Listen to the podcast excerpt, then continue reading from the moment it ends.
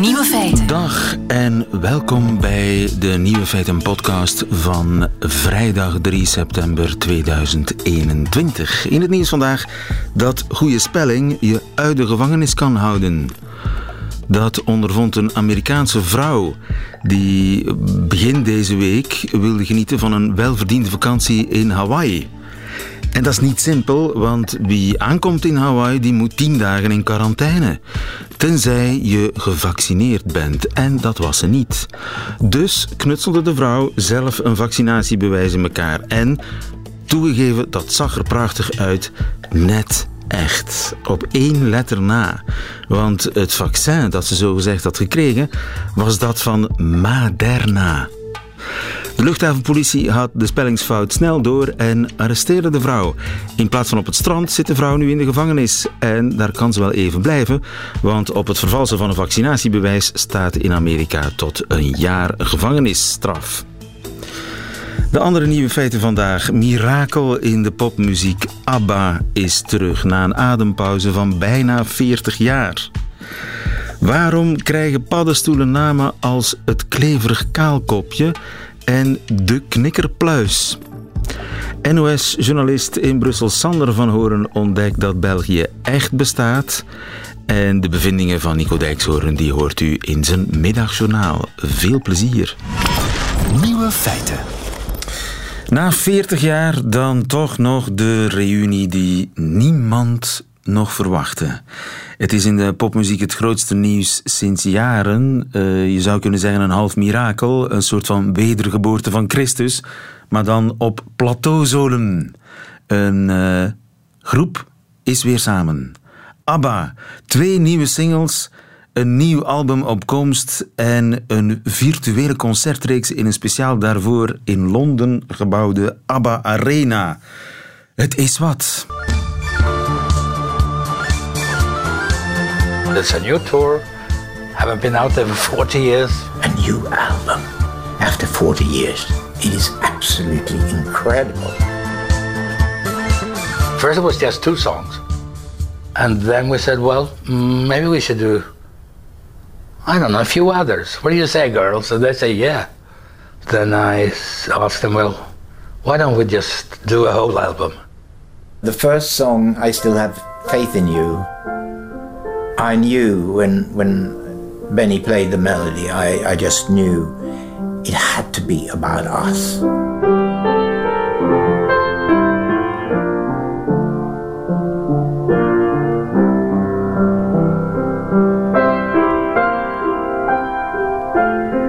It's about realizing that it's inconceivable to be where we are.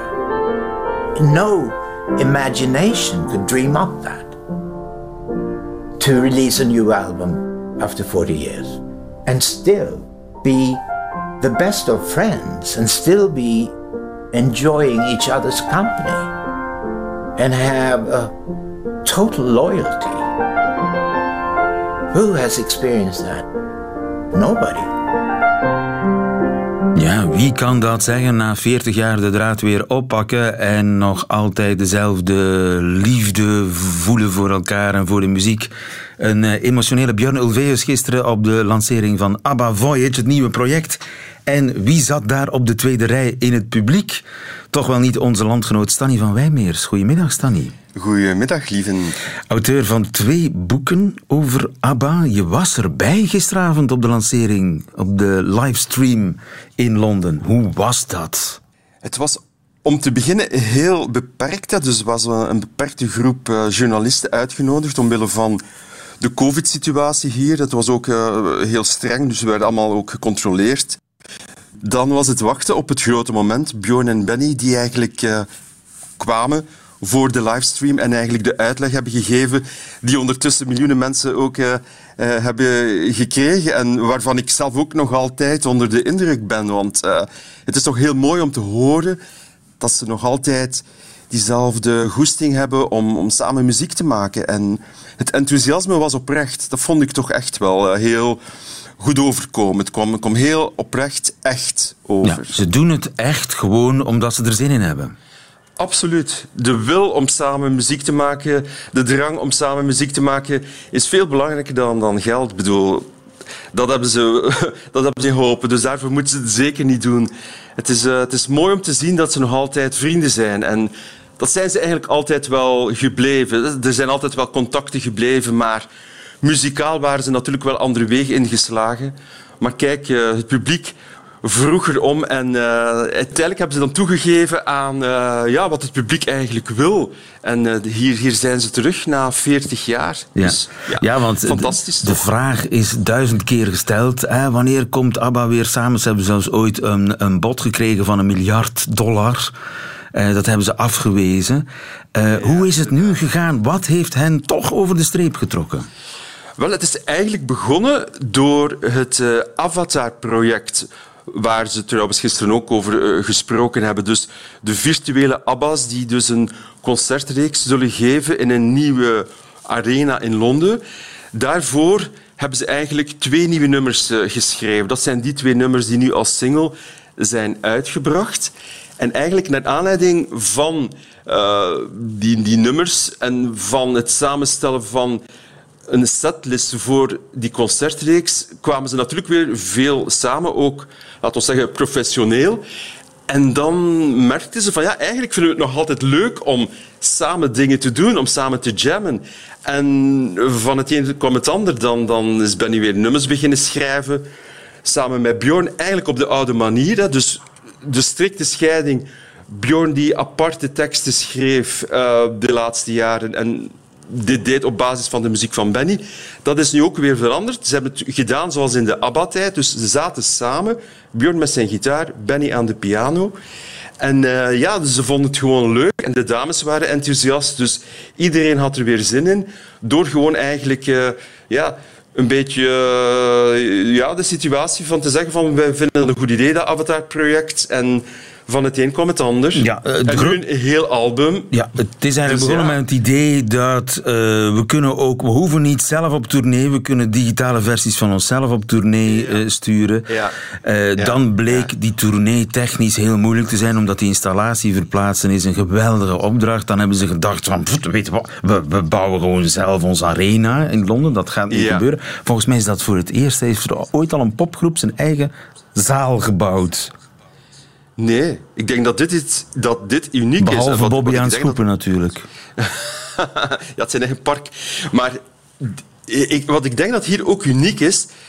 Vele mensen denken dit is een hologramshow die ze gaan doen. Maar eigenlijk is het niet een hologramshow. Want eigenlijk gaat het hier echt over avatars die computergestuurd worden, waar de ABBA-leden zelf bij betrokken zijn. Dus zij hebben zelf eigenlijk uh, input gegeven ja, op alle vlakken, niet alleen muzikaal, maar ook alle bewegingen en zo zijn eigenlijk gecapteerd op basis van hoe ze nu nog zijn. Hè. Dus het zijn levende mensen die eigenlijk uh, een, een avatar gaan transformeren. En dat is totaal anders dan bij bijvoorbeeld Whitney Houston, Elvis, waar men eigenlijk bestaande beelden gaat gebruiken en die dan probeert om te zetten in 3D om een soort illusie te creëren. Maar ja. hier gaat het echt over nieuwe nieuwe personages eigenlijk die identiek zijn aan uh, de originele ABBA-leden. Ja, dat was overigens een van de redenen die zij aanhaalden om het te doen. Uh, we willen niet wachten tot we dood zijn, want anders ja, ja. we willen het zo accuraat mogelijk houden. Ze hebben vijf weken virtueel opgetreden. Ik bedoel, ze hebben vijf weken aan één stuk uh, in een zaal gedaan alsof ze gespeeld hebben. De huidige ABBA's. Met allemaal Juist, noppen ja. op hun lijf. Met 160 camera's voor hun uh, neus. Vijf weken lang. ja, dat is ongelooflijk, hè? Ja, ja.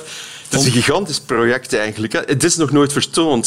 Het is ook nog nooit vertoond dat een groep 40 jaar gewacht heeft om uh, met een comebackplaat te komen. Ja, en uh, wat we dus te zien gaan krijgen zijn de ABBA's uh, zoals ze er ongeveer uitzagen uh, in 1979. Nu, door het, ja.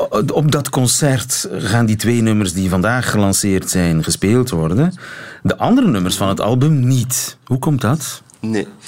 Dat komt eigenlijk omdat die twee eerste nummers speciaal voor die show zijn gemaakt. Hè. En dan, dan is die show verder uitgewerkt geworden.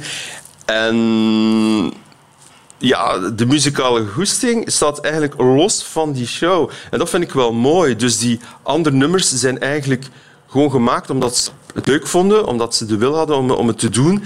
Maar zijn, ja, zijn niet, niet met een bepaald doel gemaakt, maar gewoon van oké, laat ons nog een nummer maken, nog een nummer. En de sfeer was zo goed dat Benny zei, ja kom, waarom gaan we er niet voor? Gaan we niet heel, heel album maken? En aangezien dat de twee dames uh, het een heel goed idee vonden. Want die heb je natuurlijk nodig om die ABBA-sound te creëren. Ja, dat is die, zoet, die zoetzure saus hè, van die twee stemmen die zo goed bij elkaar passen. Ja, dat moet erbij, hè? Dat moet erbij, anders is er geen ABBA. Ja. Nu, Benny heeft altijd muziek uh, gemaakt. is altijd muziek blijven maken, ook voor zijn eigen band, voor van alles en nog. Want hij is echt de muzikale motor hè, van, uh, van de band. Ja dat klopt, ja. Maar de, de teksten van, van Bjorn zijn ook uh, geweldig. Die teksten van die twee nieuwe nummers zijn, zijn heel poëtisch. Ze raken mij en waarschijnlijk veel andere mensen heel diep. Hè. Het, is, het, het zijn nummers met een onmiddellijke, duidelijke boodschap, maar met ook onderliggende mogelijkheden tot interpretatie. En dat vind ik zo heel mooi aan, aan de ABBA-nummers. Ja, I Still Have Faith in You, dat gaat echt over over hunzelf vandaag, hè? Ja, dat gaat over hunzelf vandaag. Maar Bjorn zegt ook van je kan het ook interpreteren uh, ja, voor je eigen leven. En, en, en, en het gaat eigenlijk over dingen die je samen meegemaakt hebt met, met bepaalde mensen en, en erop terugblikken. En wat ik wel opmerkelijk vind in het geval van I Still Have Faith in You, is dat Bjorn voor de eerste keer echt toegeeft dat een specifiek nummer gaat over henzelf. Want meestal zegt hij van ja, we zijn geïnspireerd door dingen die we meemaken, maar het gaat niet specifiek over iets. Bijvoorbeeld The Winner Takes It All. Iedereen weet wel dat dat gaat over de scheiding tussen hem en uh, Agneta. Maar hij wil het nooit zo expliciet gezegd hebben. Nee, en hij, hij zegt altijd, het, het, is fictie, heeft hij altijd gezegd. Nu, hij, hij zegt altijd heel afgemeten dingen. Björn, Benny is meer uh, recht voor de raap. Dat bleek ook gisteren, toen de vraag uit het publiek kwam... De vraag, wat is er het beste aan in ABBA zitten? Uh, what is the best thing about being in ABBA? Good question. Never sent that one in. Uh, being in a group. I'd say not having to worry about the money. so good. Yeah. serious. Yeah. But because that makes it makes your life so much better, easier. You're free to do anything. Like just keep on writing music anyway. Yeah. Doesn't matter. But it's it's of course it's been a, a good thing for all of us yeah. that we're able to sort of be as relaxed as we are. But uh, also to have I hesitate to call it vehicle, but to have this thing ABBA to uh, be able to, to send our feelings in the form of songs out in the world and doing it the way um, we sometimes do, then, then that's also a big blessing, I think. Yeah. But also, I mean, I, I, I sit and write music every day. I go to my studio every day, try to write music for whatever it is. I've done a lot of stuff over the years, a couple of musicals or film music or my band with the fiddlers, folk music and so. And all of a sudden, there was no output. Yeah. If you, you need an output for what you yeah, do. Yeah. If you don't know what it is, you just you can write something, you put it in the can. But as, when this happened, and we said maybe we should do this. All of a sudden, all engines on, because all right, yeah. we may do a new ABBA album. And since then, it's been just full speed ahead and a very, very joyful experience. Ja, eh, Benny Anderson hier, die vertelt, uitlegt dat uh, al zijn uh, schrijfmotoren aansprongen toen eenmaal beslist waar, was dat er een nieuw ABBA-album zou komen. Stanny, de grote vraag is natuurlijk, zijn dat goede nummers? Zijn dat echte ABBA-nummers? Het zijn echte ABBA-nummers. En wat ik zo enorm waardeer, ook aan die nieuwe songs, is... Het zijn pure popsongs, zonder veel gesluttel. En daarmee bedoel ik, je hoort echte stemmen. En dit is een verademing in het poplandschap van vandaag, vind ik bedoel, er wordt natuurlijk nog altijd goede muziek gemaakt. Maar bij ABBA is het heel puur, heel echt. bij ABBA is het echte emotie en, en dat hoor je ook. Ik vind dat je ook de jaren die er ondertussen voorbij gegaan zijn, wel hoort. Je hoort het wel in de stemmen van Frida en Agneta, maar dat maakt het ook nog extra mooier. Ze hebben niet geprobeerd om dat weg te poetsen. Ze hebben niet geprobeerd om zichzelf eh, 40, 50 jaar geleden te imiteren. Absoluut niet. En eh, Benny die haat autotune. Dus dat ga je dus nooit horen bij ABBA. Nooit geen autotune. Het zijn de echte stemmen. En het is die imperfectie die het perfect maakt, ook voor mij. Hè. De productie op zich is natuurlijk perfect, maar door niet aan die stemmen te sleutelen, wordt het heel authentiek. En dat missen we nu wel in de, in de huidige popsongs. Ja. Ik heb het eh, in de ochtend een beetje eh, schertsend popmuziek voor bejaarden genoemd. Ja, lieve toch. dat mag je niet doen. Maar ABBA is altijd voor bejaarden geweest. Hè? Voor kinderen, tieners, voor iedereen. Voor iedereen, absoluut. En ik denk dat zelfs mensen die naar rap en hip-hop luisteren, dat die ook ABBA appreciëren, omdat het ook voor hen leuk is iets anders te horen dan Ja. wat ze gewoon zijn. Ja, maar ze hebben niet geprobeerd om eh, Drake na te bootsen. Dat hebben ze ook met zoveel woorden gezegd gisteren. Nee, nee. Er zit ook geen rap in. Ik zit met een geweldig dilemma, Stani. Er zijn twee nummers. Welk nummer draai ik? Je hebt aan de ene kant inderdaad dat emotionele, trage lied over vriendschap die al 50 jaar duurt. Of dat wat meer, ja, dat is een soort popnummer waar ongeveer eh, 50 echo's van bestaande ABBA-nummers in terugkomen. Ik hoor Super Trooper, ik hoor van alles. Ja, als je echt wil gaan voor de echte pure ABBA, dan zou ik eh, zeggen, kies Don't Shut Me Down. Don't Shut Me Down. Nieuw ABBA-werk. Ik, ik, ik, het, moet, het moet nog wennen. Het komt nog moeilijk uit mijn mond. Nieuw ABBA-werk. Stanny van Wijmeers, geniet van deze ABBA-hoogdagen nog. Dankjewel. Goedemiddag. Zeker. A while ago I heard the sound of children's laughter. Now it's quiet, so I guess they left the park. This wooden bench is getting harder by the hour. The sun is going down, it's getting dark. I realize I'm cold. The rain begins to pour as I watch the windows on the second floor. The lights are on, it's time to go. It's time at last to let him know.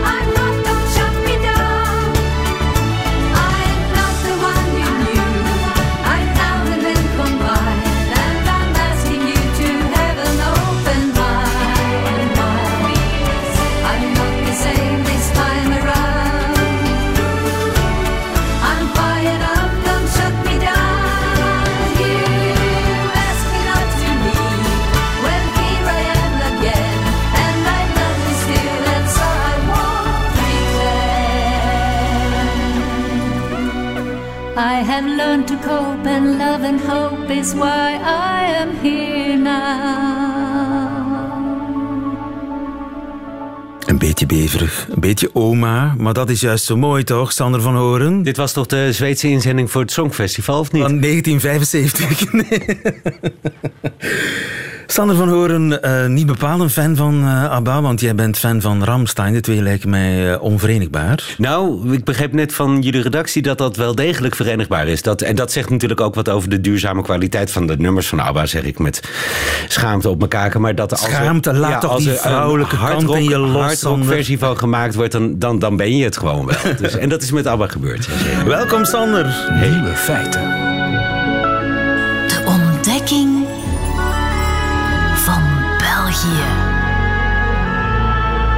Die is groot, lieven, die ontdekking van België.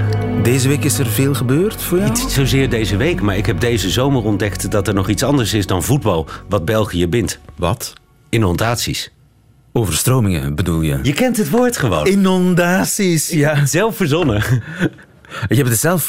Ah, oh, dit is geen courant Nederlands woord. Het is zeker geen Nederlands, maar ik dacht, de- de- een Vlaams woord, dat zal dan wel het Frans zijn op zijn Vlaams uitgesproken. Ja, dus wij ik zeggen verzon- nooit inundaties. Toch maar niet? Nee, maar wij, Gemiste kans. Ik wil hem bij deze, wil ik hem eh nee, nee, nee, het is geen Vlaams. Overstromingen, Overstromingen. brengen Vlamingen en Walen bij elkaar. Ja. Dat is jou opgevallen. Nou, dat, ja, nee, dat is me toch wel opgevallen. Want natuurlijk waren er wat overstromingen in Vlaanderen. Maar daar is meer ruimte gegeven aan het water. Omdat er meer ruimte is. Dus daar viel het relatief mee.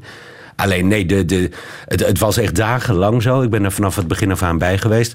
Dat als je een eh, eh, televisiewagen zag rijden, dan kon het eh, RTL zijn, maar het kon net zo goed VTM zijn. En, en dat vond ik wel heel mooi om te zien. En je hoort het nog steeds, hè? Mensen daar die echt in dankbaarheid vertellen hoe eh, mensen tot uit Ieper en, en eh, de, de, de, de Vlaamse kust daar naartoe waren gekomen om te helpen met opruimen, om lunches te maken voor de mensen die daar aan het werken waren, om nu nog steeds eh, te helpen met het herstellen van huizen. Je bent er geweest. Oh, veel, vele malen. Ja, tot, ja. En met, tot en met eergisteren, het begin van het schooljaar natuurlijk.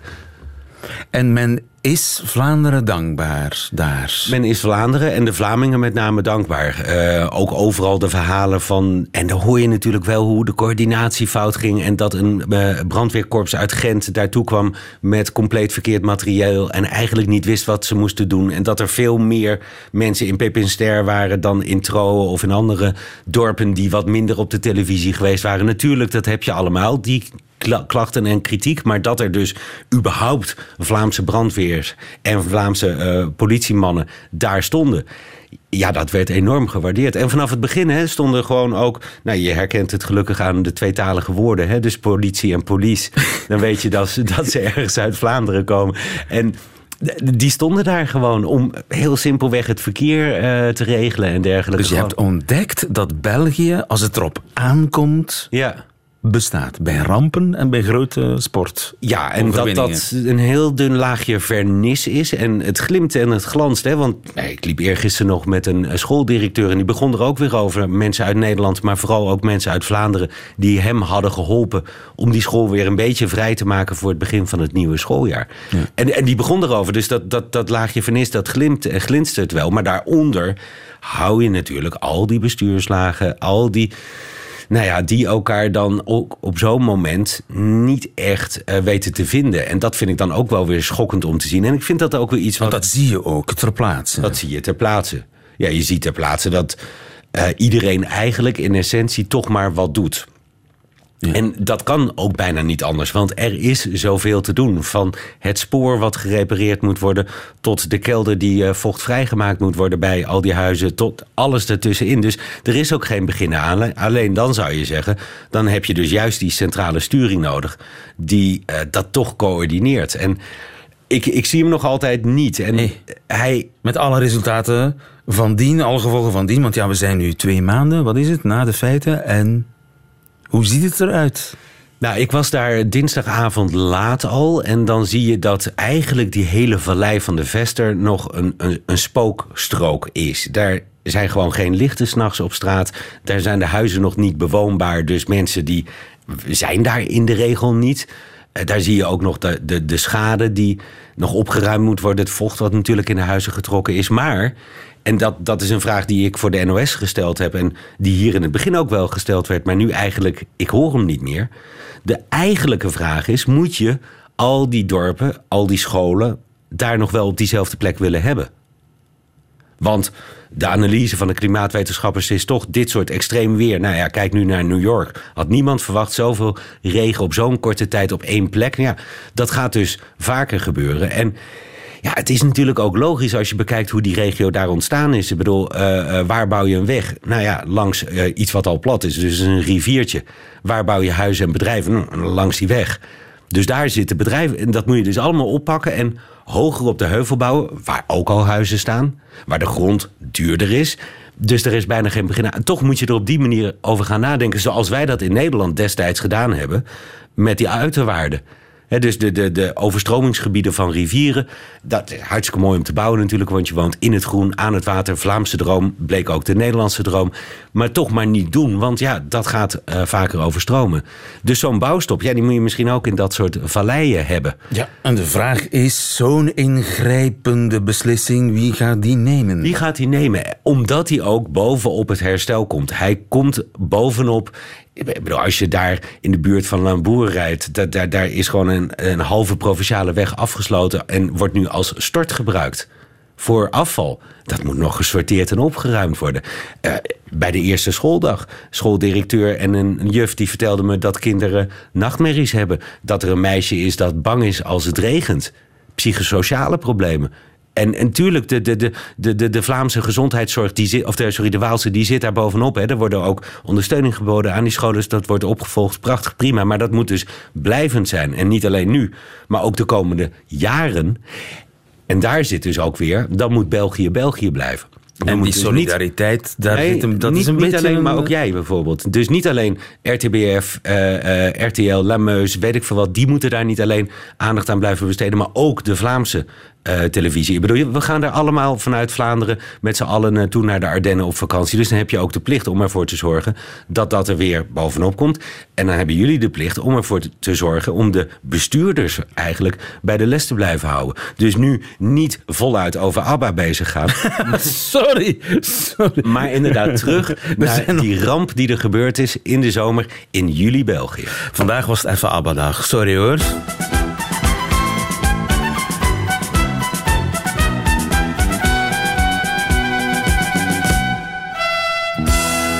Examen Vlaams. Want ook vandaag op zijn eerste schooldag, mag ik wel zeggen, ja, ontsnapt Sander van Horen niet aan zijn examen Vlaams. Ik heb voor jou een paar uh, typisch Vlaamse woorden.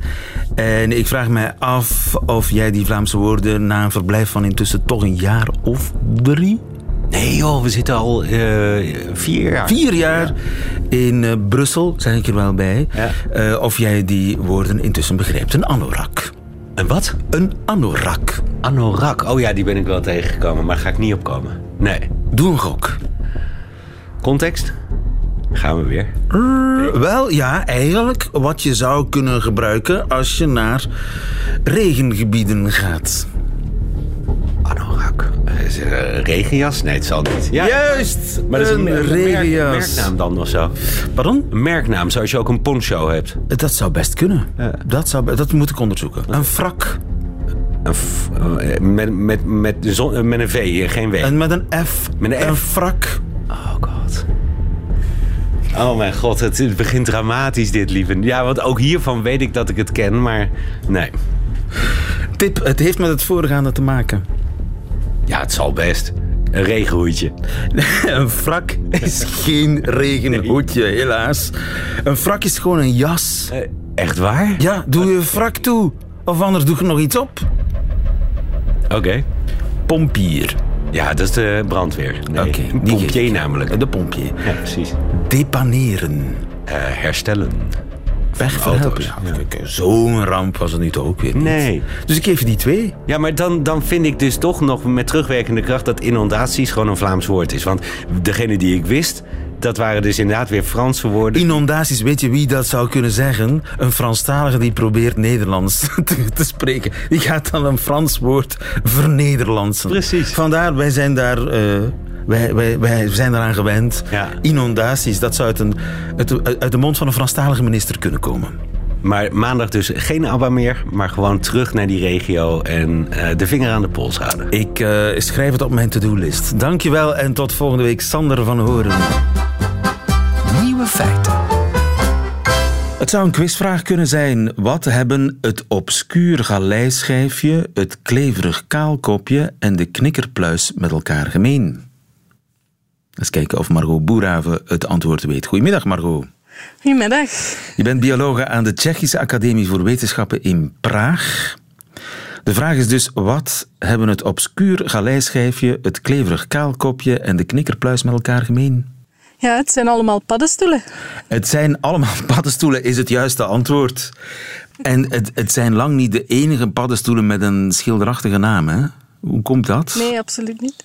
Ja, um, ten eerste omdat er gewoon heel veel soorten zijn. En uh, die krijgen allemaal een Nederlandse naam. En ja, op een bepaald moment zijn alle saaie namen op en moeten we iets creatiever gaan nadenken. Um, maar anderzijds denk ik dat mycologen ook gewoon uh, graag alleen ze een leuke naam geven aan, aan hun paddenstoelen, die ze toch wel bijzonder graag zien.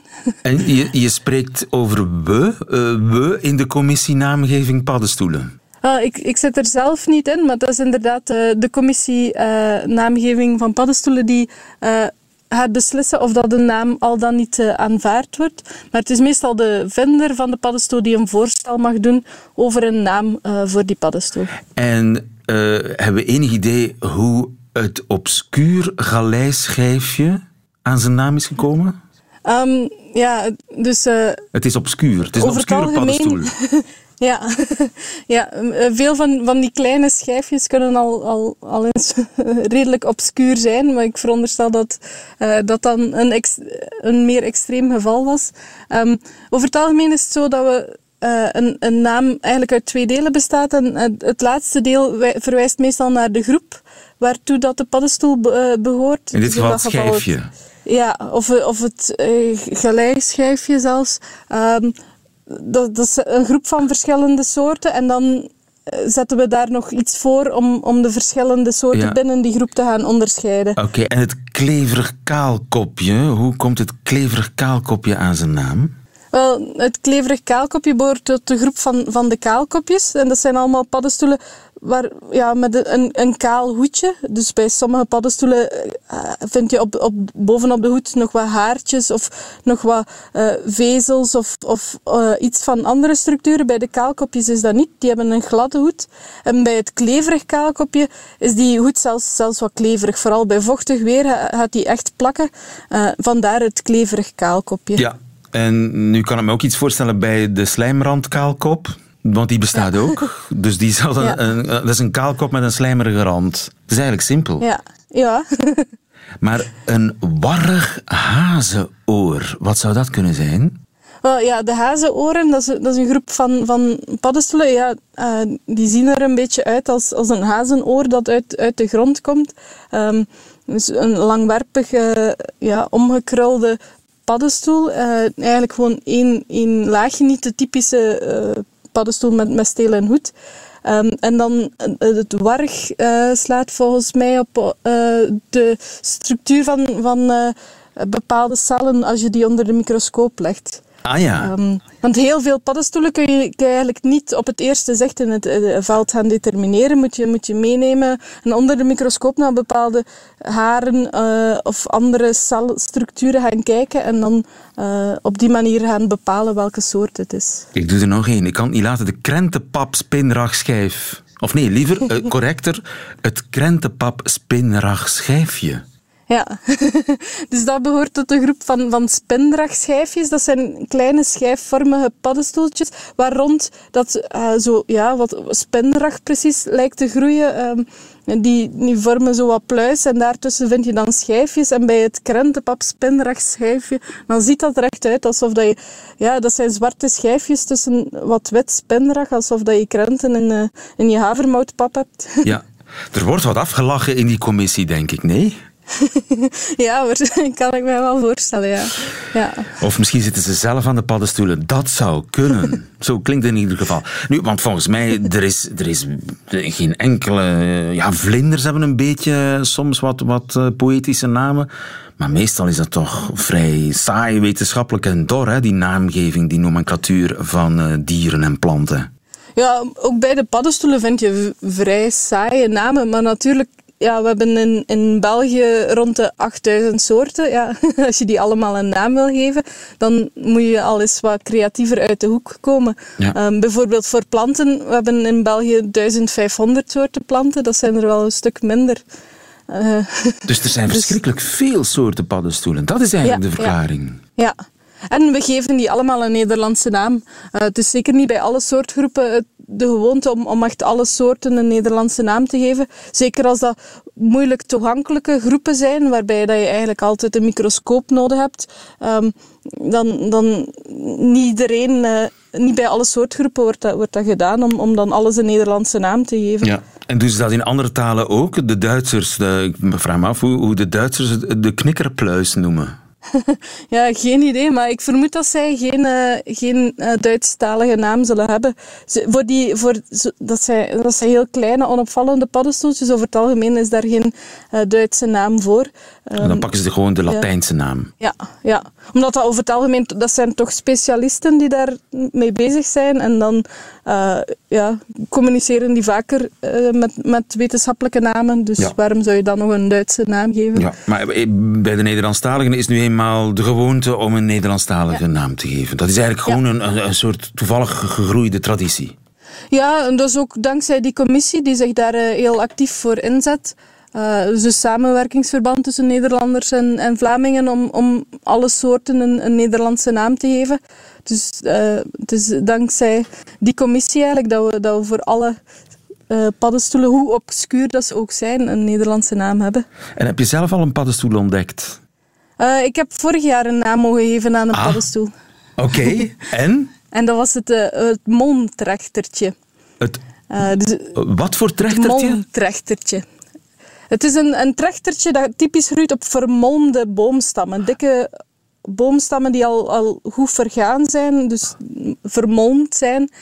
En die, eh, dat trechtertje groeit typisch op, op, die, eh, ja, op die boomstammen. Vandaar het molmtrechtertje. Het molmtrechtertje. En dat is jouw voorstel en dat is unaniem goedgekeurd door de commissie naamgeving paddenstoelen. Ja. Mag ik je daar eh, van harte nog verlaat waarschijnlijk mee feliciteren, Margot Boerhaven. Dank je. Dankjewel voor dit gesprek en veel succes verder met je werk. Goedemiddag. Dank je wel. Goedemiddag. Nieuwe feiten. Dat waren ze, de nieuwe feiten van vandaag, 3 september 2021. Alleen nog die van Nico Dijkshoorn krijgt u nu, namelijk in zijn middagjournaal. Nieuwe feiten. Middagjournaal. Beste luisteraars, op de website van dit programma Nieuwe Feiten lees ik zojuist een bericht over het slapen met dieren. Het idee is dat je met je wang tegen de behaarde buik van een Sint-Bernard beter slaapt en dat je gelukkiger wakker wordt als je met je arm om de nek van een klein paardje ontwaakt. Ik heb daar even over na zitten denken. Ik heb enige ervaring met katten. Toen ik nog bij mijn ouders woonde, sliep onze kat, zij heette Miep, bij mij op bed. Terwijl ik lag te wachten op mijn eerste schaamhaar, ronkte Miep met haar voorhoofd tegen mijn stuitje aan. En ik moet eerlijk zeggen, luisteraars, dat troostte mij. Dat simpele dier, hoe het zich al lang had neergelegd bij levenslang moeten vertoeven in een driekamerflat, terwijl ik op mijn zevende al fantaseerde hoe het zou zijn als ik eindelijk eens een keer alleen woonde. Het was alsof wij elkaar s'nachts opzochten, Miep en ik. We begrepen elkaar en ook weer niet. Het artikel zette mij wel aan het denken. Hoe zat het nou met andere dieren dan honden en katten? Ik vind het nu opeens zo ontzettend kinderachtig dat mensen heel graag slapen met iets dat haar heeft. Waarom geen naakt biggetje? Waarom geen Noord-Afrikaanse slaapmuis? Ik heb mij proberen voor te stellen dat er s'nachts gezellig een naaktkat tegen mij aankruipt. Nu ik het zeg, ril ik van angst bij de gedachte alleen al. De naaktkat vind ik een van de engste dieren op aarde. De naaktkat maakt alles wat leuk is aan katten kapot. Als je één keer naar een naaktkat kijkt, dan weet je voorgoed hoe je kat er zonder haar uitziet.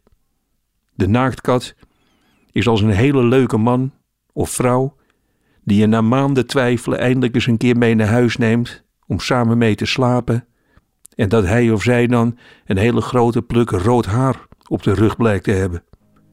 Naaktkatten, die verpesten het voor katten met haar, zo zie ik het. Ik zou ook niet graag met een vogelbekdier slapen.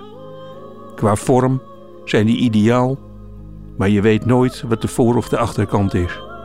En in bed kan dat heel vervelend uitpakken. Ondertussen slaap ik dus maar gewoon met Tanja en met paardje Nel. Tanja is van vlees, paardje Nel is van stof. Ik kreeg hem van mijn kinderen toen ik 60 jaar oud werd. We slapen alweer anderhalf jaar samen, paardje Nijl en ik. Lepeltje, lepeltje. Lekker tegen zijn staartje aan.